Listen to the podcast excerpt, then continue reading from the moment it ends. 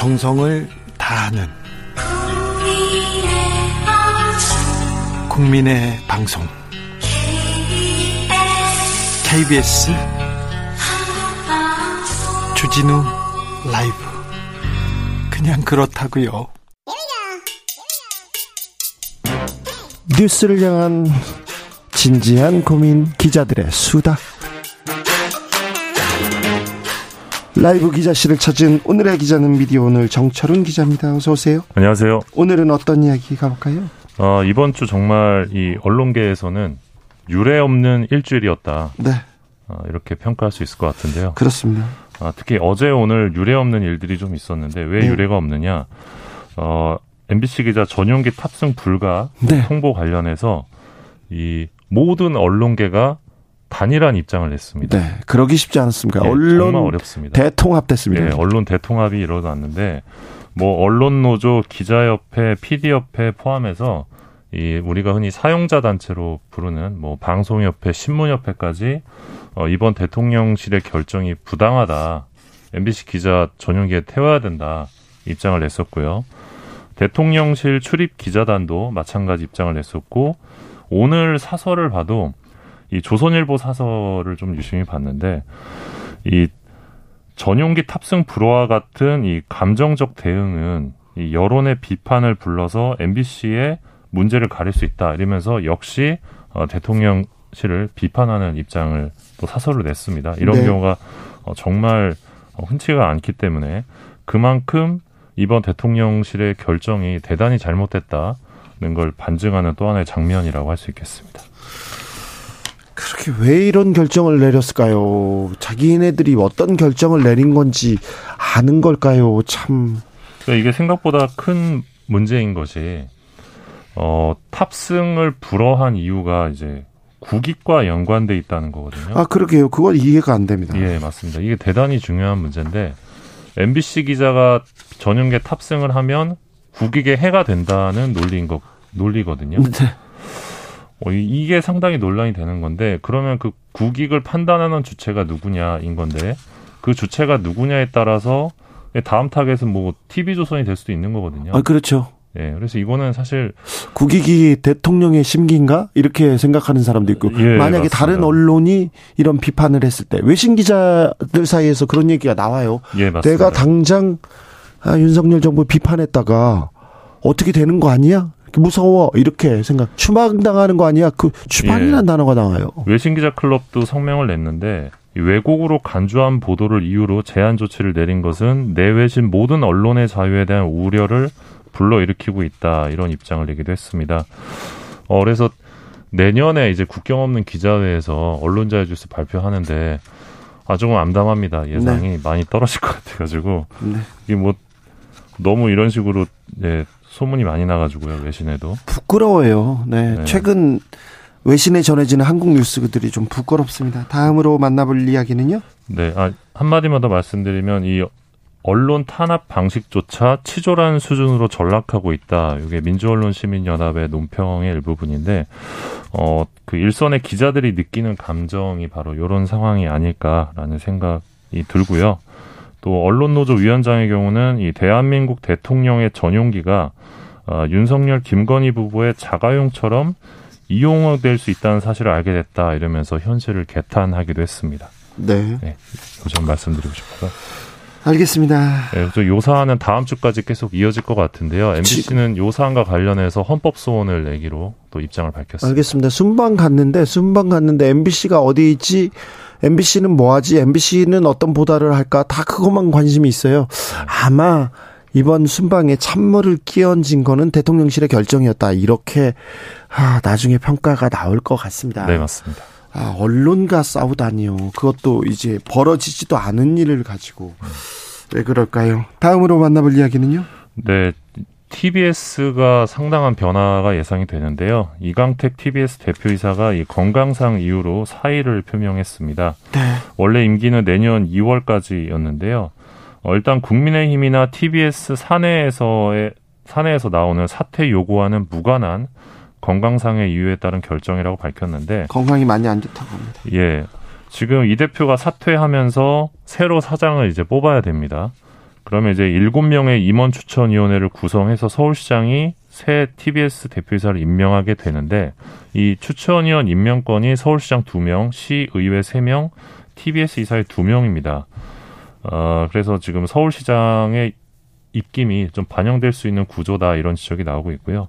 어, 새 사장이 누가 오느냐에 따라서 이 서울시의 이 TBS 지원 조례를 사실상 폐지하는 조례안이 철회되고 또 지금 대거 삭감이 예상되고 있는 이 지원금 회복될 가능성도 있습니다. 물론 이 과정에서 이 김어준의 뉴스공장 폐지를 비롯해 더 상당한 편성 변화도 좀 예측이 되고 있습니다. 네. 네. 네. 걱정이에요. 저는 순수 음악 방송을 진행하고 있는데 왜 이렇게 정치권에 이렇게 네, 눈치를 봐야 되는지 다음으로 만나볼 이야기는요? 예, 그 이번 주에 이제 뭐 전용기 때문에 많이 시끄러웠는데 한국경제신문사 기자들도 굉장히 이례적인 어, 일들을 벌였습니다. 네. 어, 기수별로 지난 8일이었죠. 10개가 넘는 성명이 동시다발적으로 붙었습니다. 이 한국경제신문은 대표적인 이제 우리가 소위 말하는 친기업 네. 신문으로 알려져 있는데 네. 여기서 성명이 붙은 겁니다. 아, 여기 기자들 순하기로 유명한데? 예, 성명이 붙기가 쉽지 않은 매체인데 네. 성명 내용을 보면 이 사장 지시로 일명 기사가 교체된 일이 적지 않다. 호불호에 따라 특정 기사가 빠지거나 어, 본인 취향의 기사 주문을 한다는 의심이 든다. 요즘 한국 경제 일면은 사장님의 인스타그램 같다. 뭐 이런 지적이 성명에서 나왔고요. 또 중요한 대목은 기자들이 영업에 동원되고 있다는 증언이 또 성명에서 나왔습니다. 어, 특정 지명 기사 4개 중 3개가 협찬 기사일 때가 있다. 신문을 구독하는 독자에 대한 예의나 최소한의 언론 윤리를 따지는 건 이제 편집국에서 사치가 됐다. 이런 주장이 나왔는데요. 어, 쉽게 말하면 돈을 벌기 위해서 기사를 쓰고 있다고 스스로 밝힌 겁니다, 기자들이. 네. 어, 행사 기획부터 섭외는 물론 출입처 대상 영업에 투입되는 기자들의 연차가 점점 낮아지고 있다 이런 우려도 나왔고요. 사업의 흥행을 위한 홍보용 기획 기사를 쓰고 행사에 차출돼 기사를 쓰는 것 정도는 기자의 중요한 본업으로 여겨질 정도다 이런 개탄도 나왔습니다. 네. 이게 사실 우리나라 언론계의 현실이라고도 볼 수 있는데 그렇죠. 그러니까 기자들이 돈을 벌기 위해서 기사를 쓰는 겁니다. 기사를 어, 팔고 있어요. 예, 기사를 팔고 있습니다.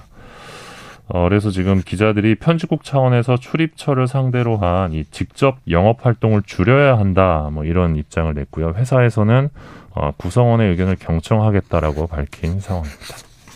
이 내용 조금 더 들여다볼 필요가 있는 것 같습니다. 한국경제 경제신문이 이렇게 언론 가지고 비즈니스 하는 모델을 만들면 다른 언론이 따라갔잖아요. 네. 따라갔는데 이런 증언 좀 귀합니다. 좀 우리가 좀 되새겨 봐야 될 것 같습니다. 네. 지금껏 기사로 영업을 했죠. 영업을 하는 언론이 많죠. 그렇습니다. 네. 이게 사실 신뢰도랑 또 연관되는 문제이기 때문에 언론 네. 신뢰도와. 네. 네. 우리 언론의 미래에 대해서도 좀 고민해 봐야 됩니다. 다음으로 만나볼 이야기는요? 네, 이런 가운데 이 강북구청에서 네. 사건이 하나 있었는데요. 이 서울시에 있는 강북구청이 8월 1일부터 이 서울신문 구독 부수를 1150부를 구독하고 있다가 이거를 385부로 줄였습니다. 네. 어, 좀 많이 줄였는데, 어, 오래 전부터 집행되던 개도지입니다, 이게. 이 개도지라는 게 군사 독재 시절에 지자체가 세금으로 이 통반장들이 볼 신문 구독료를 대납해 주던 이 권원유착의 한 형태였는데 옛날에는 통반장 이장들한테 이렇게 신문을 보냈습니다. 그때 서울신문을 보냈거든요. 맞습니다. 이 서울 지역 내 25개 자치구가 있는데 매년 개도지 예산으로 총 100억 원 이상의 세금을 쓰고 있는데요. 네. 이 중에서 서울신문 부수가 제일 높습니다. 어, 근데 강북청에서 이 신문 부수 조정에 들어가니까 바로 다음 날이 서울신문 사장과 부장과 취재기자 3명이 구청에 찾아왔다고 합니다. 예. 어, 그러면서 구청 관계자들에게 서울신문 쪽에서 이런 이야기를 했는데요. 어, 우리가 여섯 명의 에이스를 굳이 투입해서 남들이 찾지 않는 구청 기사를 꼼꼼하게 쓴다. 구청장님도 정치인이고 재선도 생각하셔야 되는데 서울신문 기자 네트워크나 자산을 활용해라. 그리고 이 구청장이 민주당 쪽인데 나도 민주당 쪽에 훨씬 가깝다. 어떻게 해서든 민주당을 도와주고 싶은 생각이 있다. 이런 발언을 하면서 이 강북구청을 회유했다고 합니다. 그런데요. 예, 그럼에도 결국 부수 삭감을 결정을 했는데, 예. 그러니까 서울신문에서 이 강북구청장 비판 기사가 등장을 합니다. 이런 이게 나빠요 이게. 아우 정말 유치해요. 너 비행기 타지 마요. 뭐뭐가 다 달라. 깡패요, 깡패.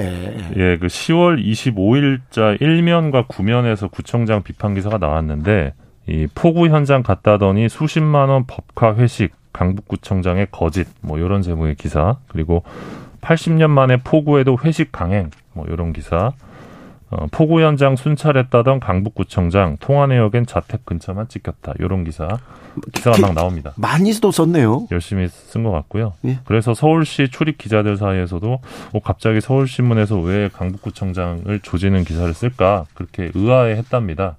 근데 알고 보니 이런, 어, 이런 사연이 있었던 것이죠. 아니 서울신문 이제 건설사한테 넘어가가지고 돈도 많다면서요? 예, 호반건설로 이제 넘어갔죠. 그런데 하지만. 이렇게 하고 있어요? 예.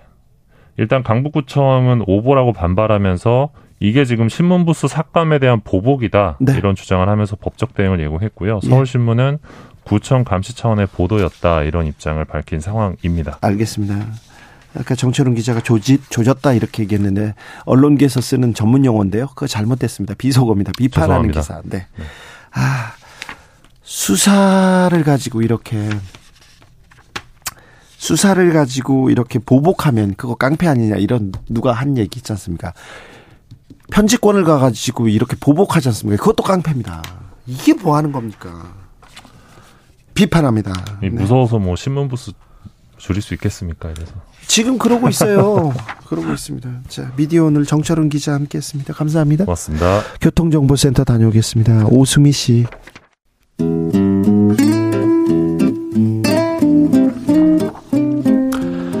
현실의 불이 꺼지고 영화의 막이 오릅니다. 영화보다 더 영화 같은 현실 시작합니다. 라이너의 시사회. 영화 전문 유튜버 라이너 어서 오세요. 네, 안녕하세요. 오늘은 어떤 이야기 해볼까요? 네, 최근 정말 많은 사고가 발생하고 있습니다. 그 이태원 참사로 희생된 분들의 공포와 고통을 생각해 보면 아직도 마음이 아픈데요. 올해 진짜 왜 이렇게 많은 사고가 발생하는지 모르겠습니다. 그러게요. 네. 8월 8일 그 폭우. 네, 폭우로 인해서 참 안타까운. 평생 이런 비가 있었나 이런 생각도 하고요. 네. 점차 이런 사고들이 너무 많이 나서 이제 뉴스를 보는 게 무서울 정도거든요. 예, 특히 이제 안전사고에 취약한 모습을 좀 보이는 것 같습니다.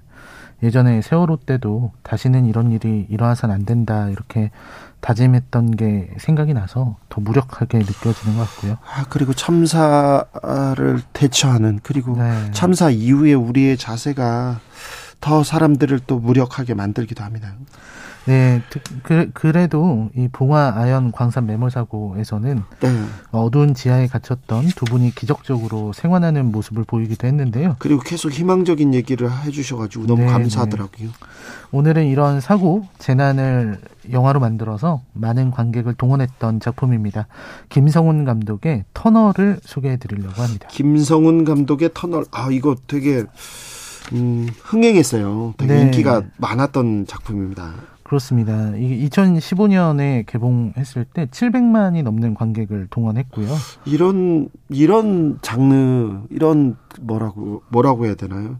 이런 주제가 이렇게 사랑을 받다니 굉장히 놀랍다 그런 생각이 그렇죠. 들었어요. 그때 물론 이제 재난 영화들은 꽤 성공했던 사례들이 있었지만 이 작품은 스케일이 굉장히 작고 또 어두운 공간에 갇힌다는 그런 장르였기 때문에 흥행하기 어렵다는 얘기가 많았습니다. 그랬는데 하정우와 배두나를 앞세워서 이렇게 어, 흥행에 성공을 했습니다.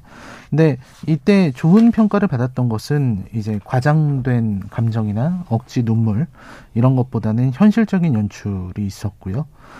그리고 뭔가 이 참상이 일어났을 때의 그 모순적인 모습들 그 그러면서 이제 주인공이 겪은 재난과 그 재난을 극복하는 과정을 보여주면서 동시에 이제 언론의 과잉 취재 경쟁, 정치권의 보여주기식의 대처 이런 부분들, 인명구조와 경제적 손실을 저울질하는 정부의 모습들, 이런 것들을 풍자하는 장면들이 아주 인상적인 영화였습니다.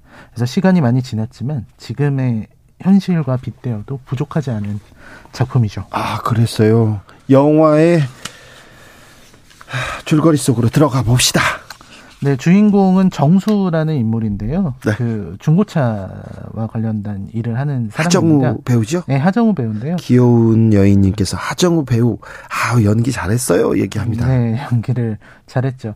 주유소에서 이제 주유를 했는데 이제 5만 원 이상 넣었다고 사은품으로 생수 두 병을 줘요. 네. 그랬는데 아, 뭐 이런 걸 주나 하면서도 그냥 뒷좌석에 던져놓고 이제 운전을 합니다. 운전하면서 이제 아내에게 연락하고 그러면서 이제 고객하고 이 렌터카 계약을 성립시켜서 네. yes 하는 그런 장면이었습니다. 네, 기분 좋은 상태로. 네, 그 상태에서 하도 터널에 진입을 하는데 그 터널에서 굉음이 울리면서 이 조명등이 전부 다 꺼지게 되고요. 그리고 갑자기 분진이 나면서 터널 천장이 무너지게 됩니다. 그래서 정수가 터널에 갇히게 되죠. 여기서부터 이제 이야기가 시작되는데요. 네. 이때 119에 구조를 요청하는데 전화 받는 사람들이 굉장히 태평한 태도로 전화를 받게 되고요. 그리고 나서 이제 뉴스 속보가 나오면서 터널 붕괴 소식이 나오고 여기에서 정수가 갇혔다는 것이 뉴스를 통해서 나오게 됩니다. 그래서 아내 배두나 씨가 연기한 세현이 이제 그 소식을 듣게 되고요. 그리고 또 하나의 주인공이라고 할 수 있는 소방대원 이 김대경이 나타나서 그 앞에 이제 구조본부를 설치하고 어, 이렇게 진행이 됩니다. 어, 요 과정에서 이제 뭐 기자들이 자꾸 이렇게 정수와 생방송을 내보내려고 하는 이런 모습도 나오게 되고요. 예. 어, 그러다가 이제 계속해서 어, 진행을 하게, 이 구조 작전을 진행을 하는데, 드론을 들여보내 봤지만, 드론은 전파 방해 물질 때문에 날 수가 없었고요. 결국은 김대경이 오달수 씨가 연기했는데, 네. 직접 차를 몰고 터널 내부로 들어가서 이제 클렉션을 올리니까, 그때 정수가 그걸 듣게 됩니다. 네. 그래서 아 이정수 씨가 살아있다라는 걸 확인하게 되고 그러면서 이제 희망을 얻게 되는데요. 그 자리에서 이제 2차 붕괴가 나면서 위기에 빠지게 됩니다. 네. 여기서 정수는 이제 소방대원들이 알려준 대로 어, 소량의 물을 나눠 마시고 그리고 딸 생일 선물로 준비했던 케이크를 어, 먹으면서 버티게 되는데요. 어, 그러면서 이제 계속해서 어, 뭔가 희망을 갖고서 번, 견뎌나가게 됩니다. 근데 어, 그때 그 안에서 강아지가 갑자기 발견이 돼요. 정수 앞에 어, 강아지가 한 마리 나타나거든요. 네. 그걸 보고서 아 다른 생존자가 있겠구나 하고서 어, 보게 되니까 반대편에 상처를 입은 미나를 발견하게 됩니다. 네. 미나는 신입사원인데 어, 지금 옆구리를 좀 다친 채로 거기에 있었습니다. 그래서 어, 미나한테 물도 주고 뭐 전화도 빌려줘요. 전화 빌려줘서 어머니랑 통화도 하고 이렇게 해주고요. 그 과정에서 강아지가 어, 잠깐 한눈판 사이에 케이크를 다 먹어버려서 아이고. 네, 정수가 화를 막 내는 장면도 나오고요. 아이고 아이고. 미나는 안타깝게도 그 물 좀 더 갖다 달라고 하는데 정수가 이제 물을 가지러 갔다 오는 사이에 어, 사망에 이릅니다. 아이고. 과다출혈로 인한 사망이었고요. 그러다가 이제 16일째에 이제 거의 굴착이 다 돼서 이제 이제는 정수가 나온다 이런 네. 뉴스가 나오게 됐거든요. 거기서 이제 옆에서 기자들이 그런 얘기를 해요. 아깝다. 하루만 더 버티지. 삼풍백화점이 17일이었잖아. 이렇게 얘기하는 장면들이 나오고 이제 이 소방대원인 김대경은 화를 내면서 아, 기자님들이 한번 해보시라고 그렇게 얘기하는 장면들도 나오고요. 참 어디에서나 기자들은 참 못됐다. 영화에서도 진짜 비호감의 전형입니다. 그렇습니다. 그래서 여기서 터널 바닥까지 파고 내려갔는데 정수가 없는 겁니다. 그래서 무슨 일인가 하고서 터널 개통 홍보 영상을 보는데 이, 이 터널 자체가 그 부실 공사를 한 거죠. 아이고. 원래는 환풍기를 일곱 개를 설치해야 되는데 이 설계도와는 다르게 여섯 개만 설치를 한 겁니다. 그래서 잘못 뚫고 들어간 거예요. 아이고. 그래서 설계도대로 시공되지 않았었기 때문에 이제 사실을 알리게 되고 정수는 이제 어, 모든 희망을 놓습니다. 차라리 자기는 죽겠다. 이렇게 얘기를 하게 되고 핸드폰도 방전되고요. 이 상황에서 이제 바깥에서는 이 공사를 해야 된다. 우리가 공사를 진행해야 되니까 더 이상 공사를 지연할 수 없다. 옆에 이제 터널을 또 뚫고 있었거든요. 그래서 제2터널 재시공 관련 기자회견이 펼쳐지고 이 작업반장이 사망하고 뭐 이런 일들이 벌어집니다. 그리고 국토교통부에서는 그 직원이 나와서 그 이제는 유가족처럼 취급을 하는 거죠 세연을 세연에게 다가와서 제2터널 공사 재개 동의서에 좀 사인을 해달라고 어, 다들 기다리다 지쳤으니까 서명해달라 이런 얘기까지 하는 장면이 나옵니다. 그랬는데 어떻게든 정수는 생존하고 있었고요. 그 생존 여부도 알려지게 되고 결국 대경이 최선을 다해서 발파 작업을 재개하고 내려가고 뭐 이런 일들이 벌어지게 됩니다. 그래서 결과적으로는 이제 붕괴 35일, 35일 만에 어, 기적적으로 정수가 바깥으로 나오게 됩니다. 수평 갱도를 타고 들어가서 네. 어, 이정수가 구조되고 그리고 같이 있었던 강아지 탱이도 함께 구조가 됩니다. 그때 이제 정수가 35일 만에 기적적으로 구조가 되니까 기자들을 몰려들고요. 그리고 어디선가 장관이 나타납니다. 장관이 나타나서 사진을 찍기 위해서 옆에 나타나고요. 어, 그때 이제, 어, 하고 싶은 말 있냐라고 했을 때, 이제 정수가 욕설을 퍼붓는 이런 장면이 굉장히 인상적입니다. 그리고 이제 장관의 연설, 그 연설하는 동안에 탱이는 계속 짖고요. 그런 장면들이 나오고, 어, 그리고 정수는 다시 새 케이크를 타고 이제 어, 가족의 품으로 돌아간다는 그 터널을 빠져나온다는 그런 이야기입니다. 네. 오사공원님께서 입이 바싹 마르는 듯한 기분으로 몰입했던 영화였습니다. 지금 우리 모습과도 너무 닮았습니다. 얘기합니다. 라이너가 이 영화를 소개하는 이유는요? 네, 그런 것 같습니다. 이 터널이란 영화가 단순한 재난 영화가 아니라는 거죠. 이제는 그렇게 보이지가 않더라고요. 재난 상황에서 벌어지는 정부의 미흡한 대처, 국민의 생명과 이 경제적 정치적 이익을 저울질하는 모습이 총망라돼 있거든요. 왜 참사, 네. 왜 사고 사건이 다 끝난 이후에 경찰은 도착할까요? 그러니까요. 이 영화에서만 그런 줄 알았는데. 그러니까요. 그리고 뒤처리도 잘 못해요. 네, 참 아무튼 이 영화 자체가 그런 부분을 풍자하는 재난 풍자 영화고요. 지난번 괴물 때에도 비슷한 말씀을 드렸는데 영화는 이렇게 재난 상황에서 위험과 어떤 우리가 안일해질 수 있는 안전 불감증 이런 걸 경고해 오고 있었습니다. 이 국민들이 사람들이 관객들이 또 많은 충격을 받은 이유가 저는 여기서 본 것처럼 영화에서나 봤던 것들이 현실에서 마치 복사를 한 것처럼 펼쳐지기 때문이라고 생각해요. 왜냐하면 영화의 기법은 기본적으로 과장입니다. 그러니까 영화에 나오는 정부의 모습은 사실은 굉장히 일부러 과장되게 표현을 한 거거든요. 그럴 수 있죠. 네. 설마 이런 정부가 있겠어? 하면서 만드는 게 영화입니다. 근데 그렇게 과장된 표현을 하는데 지금 2022년에 제가 터널에 나온 이 정부의 모습이 과장이라고 말하면 어, 오히려 제가 세상을 모른다는 말을 들을 것 같습니다. 그래서 아, 그럼요. 우리 시사회가 영화보다 더 영화 같은 현실이라고 늘 주진우 기자님이 말씀하시는데 이런 부분은 그냥 제발 영화의 영역으로만 남아 있었으면 좋겠다는 바람입니다. 영화보다 더 영화 같은 일들이 지금 벌어지고 있잖아요. 그 그렇죠. 네. 156명이 도로 가운데서 압사당한다고 그 주제를 가지고 영화를 만들 수 있겠습니까? 이거 뭐, 아, 어떤 감독도 그런 상상은 할 수가 없었을 거예요. 꿈, 꿈도 못 꿨을 겁니다. 네. 지금 터널 같은 영화도 그 안에 어 남녀 두 사람과 그 강아지거든요. 네. 참. 그 성무님께서 영화 보고 난 이후에 차 안에 1.8리터 생수, 휴대폰 보조 배터리 꼭 다 가지고 다닙니다. 얘기합니다. 아, 조성빈님께서 부실공사, 미흡한 대처, 과잉 의전, 매뉴얼 부재 등 안전 불갑증, 그리고 언론의 말초적 취재 경쟁. 아, 피해자 가족들을 유혹하는 이상한 상황들을 바라보고 있노라면 현실의 모습을 보는 것 같아 내내 썩소가 썩소가 나왔던 영화였습니다. 얘기합니다. 네, 영화 잘 봤습니다. 시사회 오늘의 작품은 터널이었습니다. 라이너 감사합니다. 네, 감사합니다.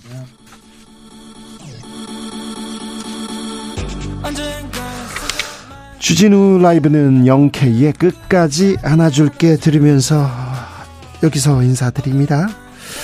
아, 저는 내일 오후 5시 5분에 주진우 라이브 스페셜로 돌아오겠습니다. 지금까지 주진우였습니다.